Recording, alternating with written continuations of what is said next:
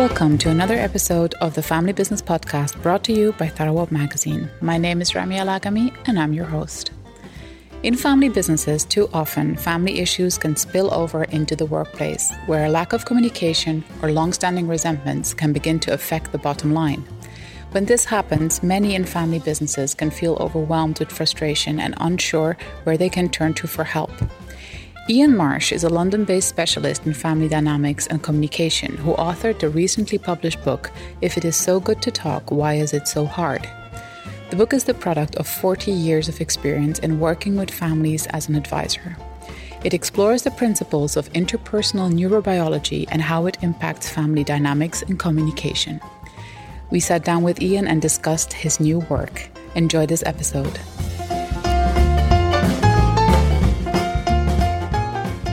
Welcome back to another episode of the Family Business Podcast brought to you by Tharawat Magazine. Today we have a very special guest, uh, Ian Marsh, the author of If It Is So Good to Talk, Why Is It So Hard?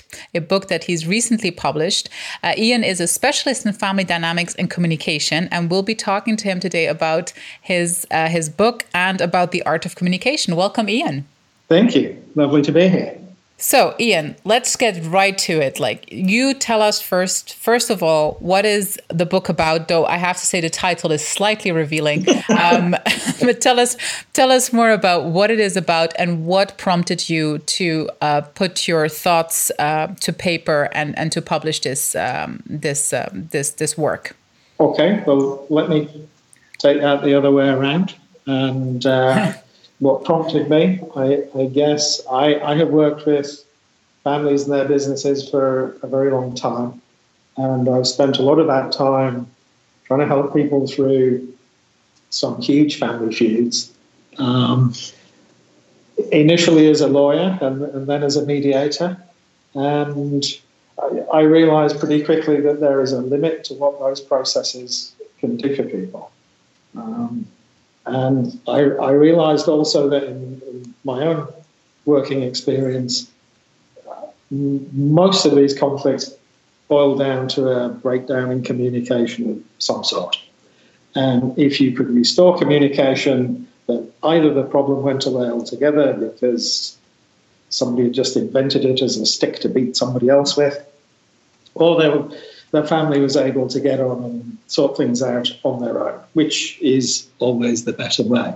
And, and I came to wondering why it is that even smart, well educated, well intentioned people who actually love one another so often struggle to have the conversations they need to have. And, and if, if those folks can't do it, what hope is there for the rest of us, really? So I, I, I started getting more and more into that to, to see if I could find any answers. And the book really is the, is the result of that.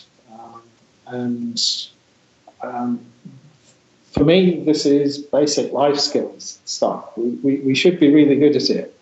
Uh, we, we, we do it every day. Um, but most of us aren't some people have a plan, but the rest of us were too often on autopilot, too many other things going on in life.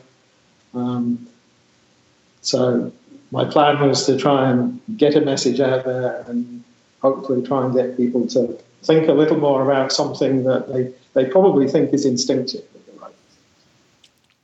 So now I know, Ian, the whole point of this podcast is, of course, to tell people to get the book, right? Like, so we will be encouraging everyone to to get and buy the book, which uh, which I've already had the pleasure to uh, to have a look at. But like, let's just entice them a little bit by maybe giving them the answer to the title, which is if it is so good to talk why is it so hard why is it so hard ian tell us is there like a nutshell sort of like for you in your mind is there sort of like a one liner answer to that question that you're like yeah to me it boils down to essentially this one thing that makes it so difficult for us to talk to each other?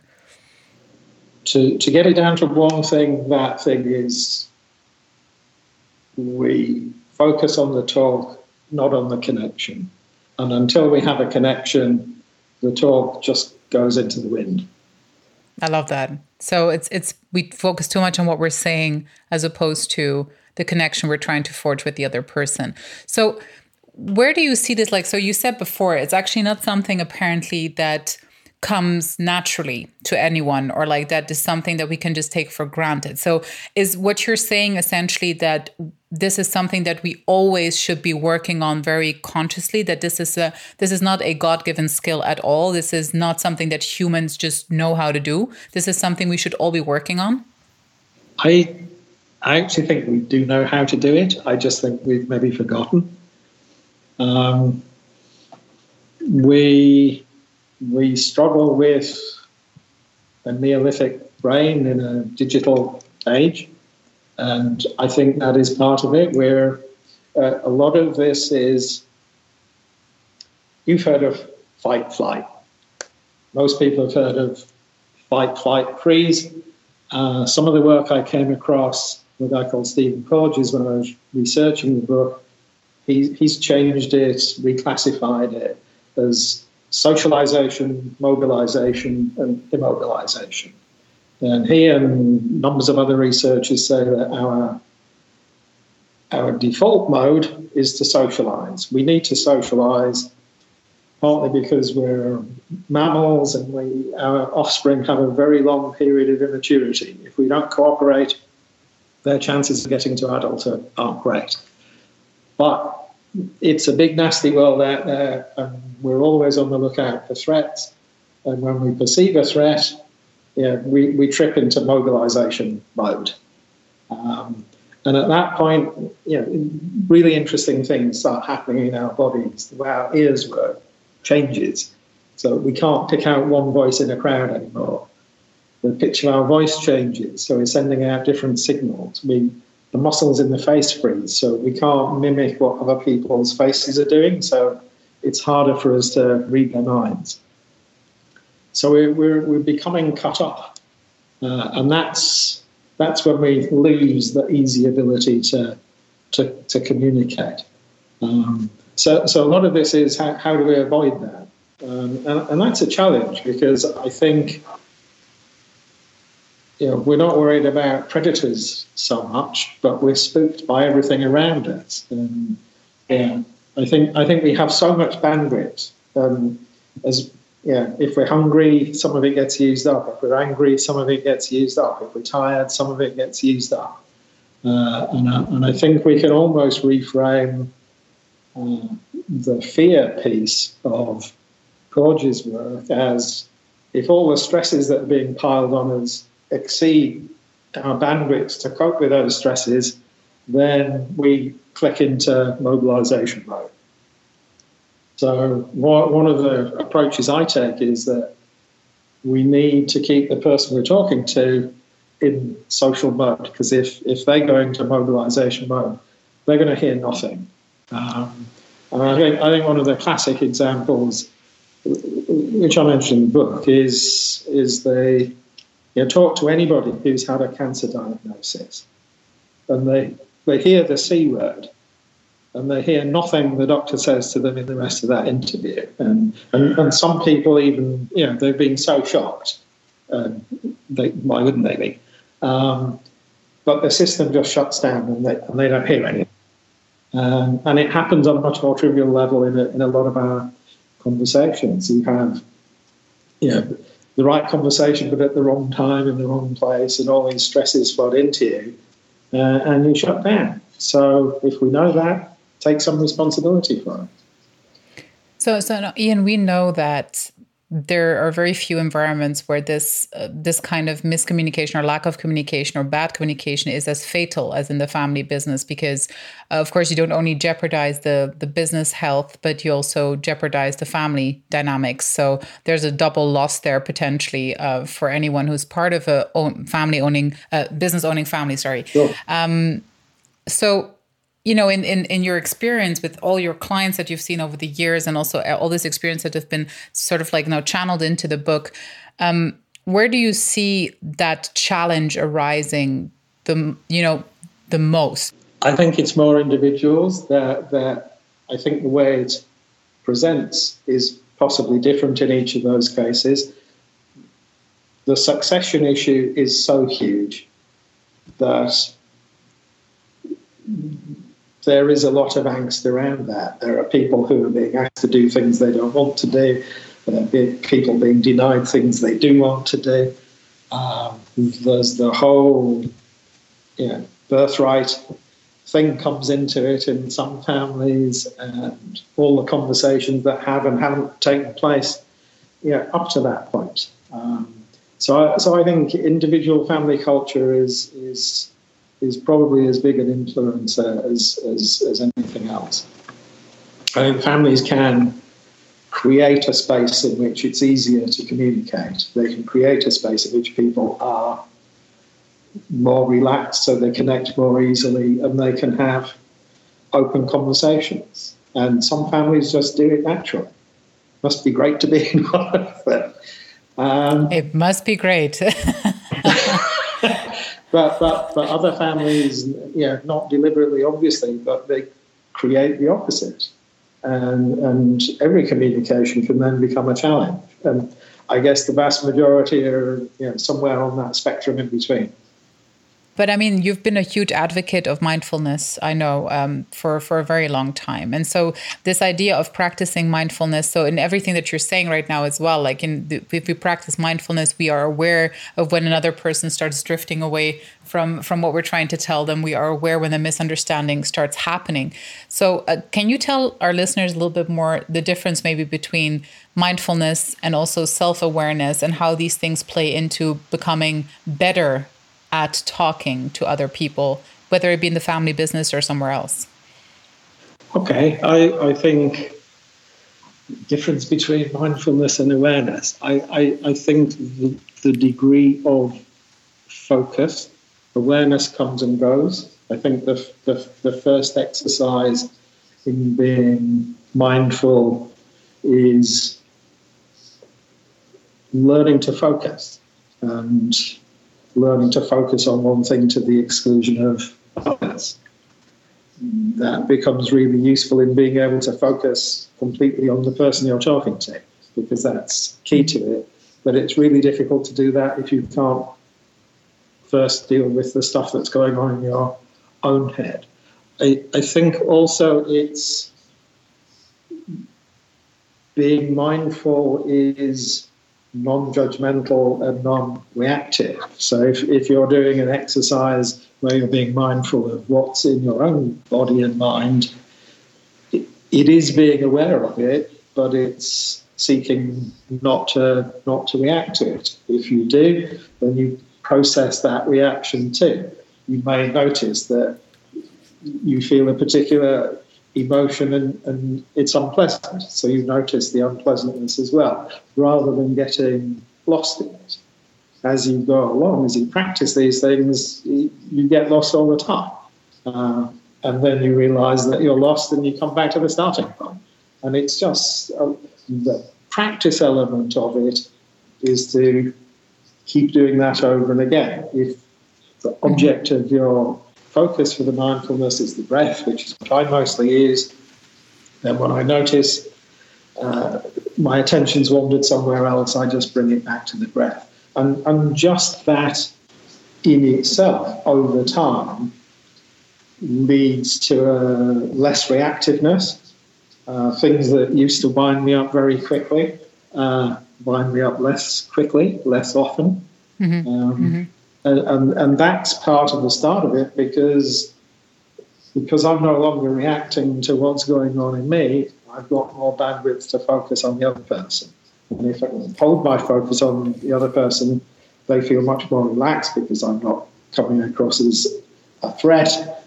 So they're more open to what I'm saying. They're more likely to be open and honest in what they say to me. So, are we yet talking about my favorite word in your book, the mind monkeys? Is this is this having control of mind monkeys? Because I, I have a very strong visual of the mind monkeys. You say mind monkeys do not need much rest and they breed like rabbits. And I thought that was an excellent, really great quote um, out of your book. Um, so just to like refer to your answer just now. So is this basically gaining control of those mind monkeys and not letting them run the show? Does that come close to that? I, I think it's certainly not letting them run the show. Uh, whether you ever, I'm not sure that you actually control them. I think it's more that you let them play their games and, and don't get drawn into it. Um, okay. I mean, it, it's, I mean, it, it, it comes from a, there's reference into in the Buddhist text to monkey mind, um, which was an interesting expression. But for, for me, the image of you know a troop of monkeys swinging from thought, one thought to the next and spinning stories in my head was just how I experience it when when, when they get going. So uh, yeah, I, I think uh, learning to live with your your mind monkeys is, uh, is is something we all need to do. So, um, apart from these lovely mind monkeys, which, by the way, in my mind are extremely, they're tiny and hairy for some reason. It's very interesting. So, um, we let them swing around for a second. I think one of the greatest challenges that we see in family businesses when they're tried, when family members are at the stage where there has been miscommunication and when they're trying to find their way back to talking to each other, um, is probably that we tend to focus on the other person do you have any tips for our listeners, uh, Ian, as to how you can sort of like free yourself from that and start focusing on your own way of communicating in order to provoke change? Like, do you have any tips? I, I, I think there are there are several things you can do. I mean, I think the one of the biggest traits you can try and cultivate is is, is curiosity because um, I, I think we our natural way of being is to assume that everybody else sees the world like we do.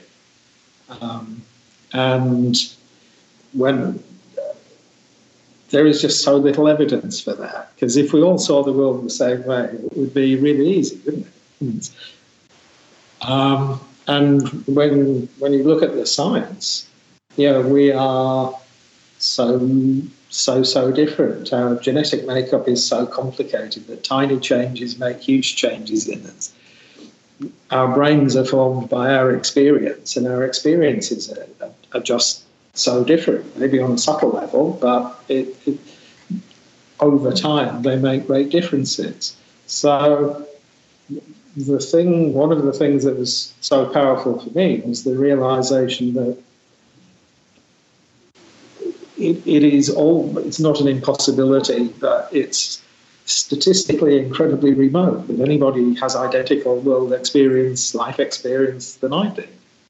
So if we don't, it, it, it became really easy for me to say, well, everybody else is seeing the world differently. So the question is, why is it so hard? But know, how, how is it that we ever manage to succeed?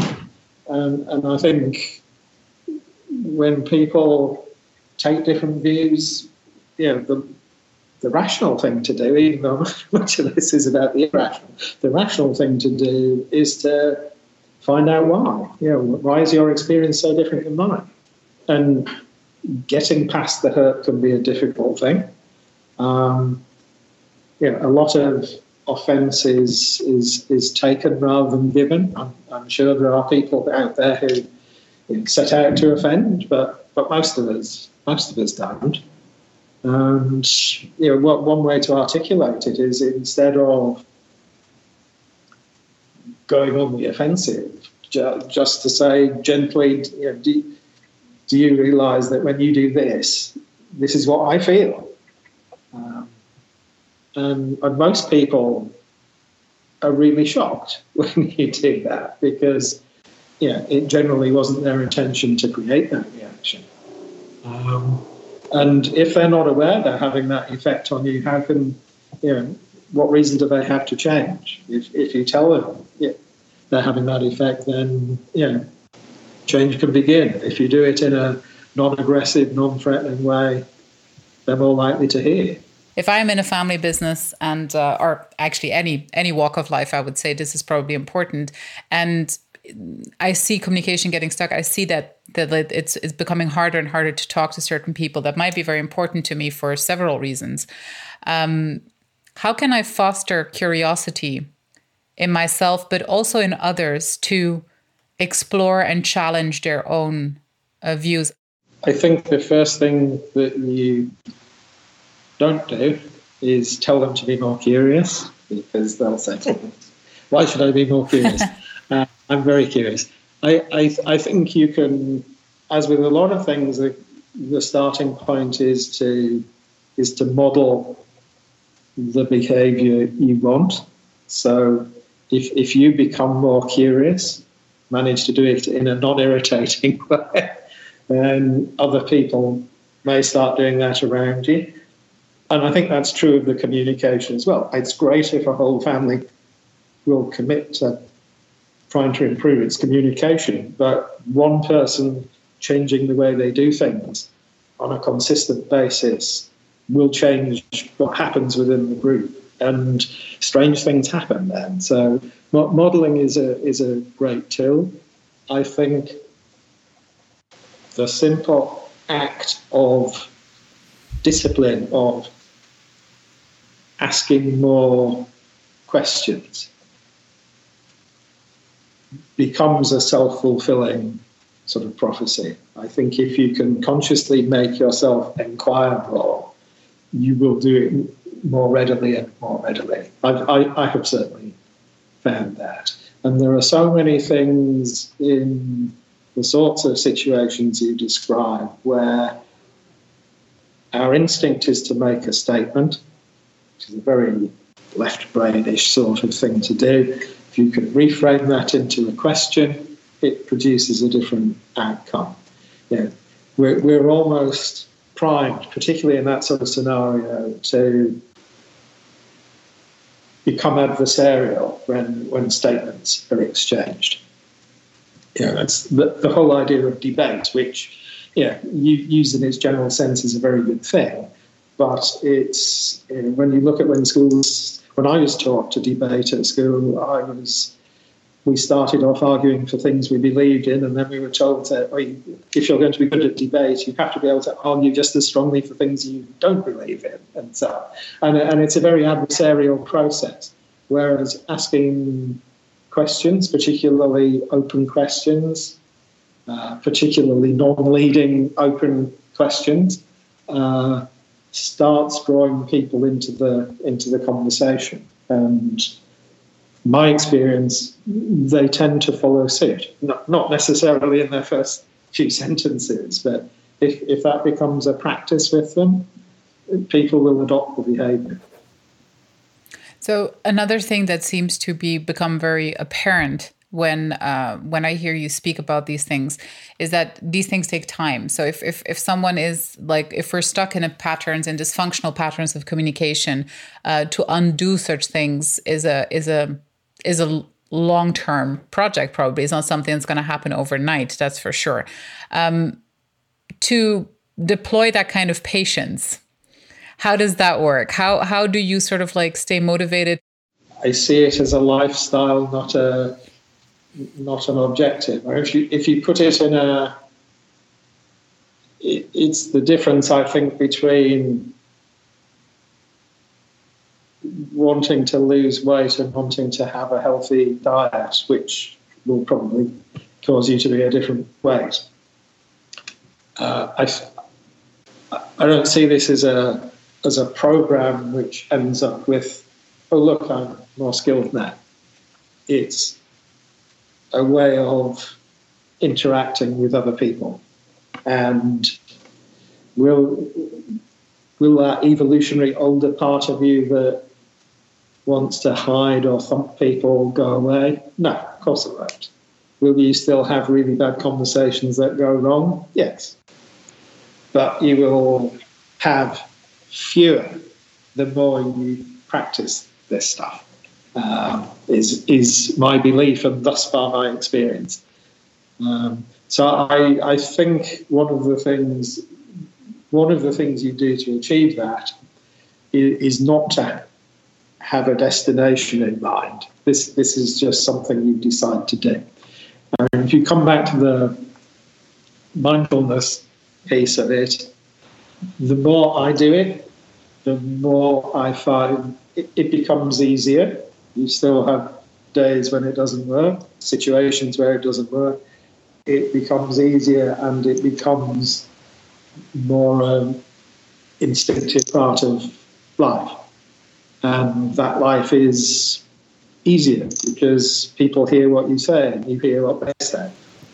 I love the idea of that being a lifestyle. Um, Ian, like, thank you very much for talking to us about uh, curiosity, uh, mindfulness, mind monkeys, not to forget, and and uh, talking to us about your new book. If it is so good to talk, why is it so hard? Which is available on the link that you see below this podcast. Please go and, and have a look. We recommend it very warmly for family businesses and everybody else, actually. I don't think that there's any area in life where we should not learn to be better communicators, where it would not be nice to talk to each other in a better way. Ian, thank you very much for joining our show today. Thank you. No, thank you very much. It's been great.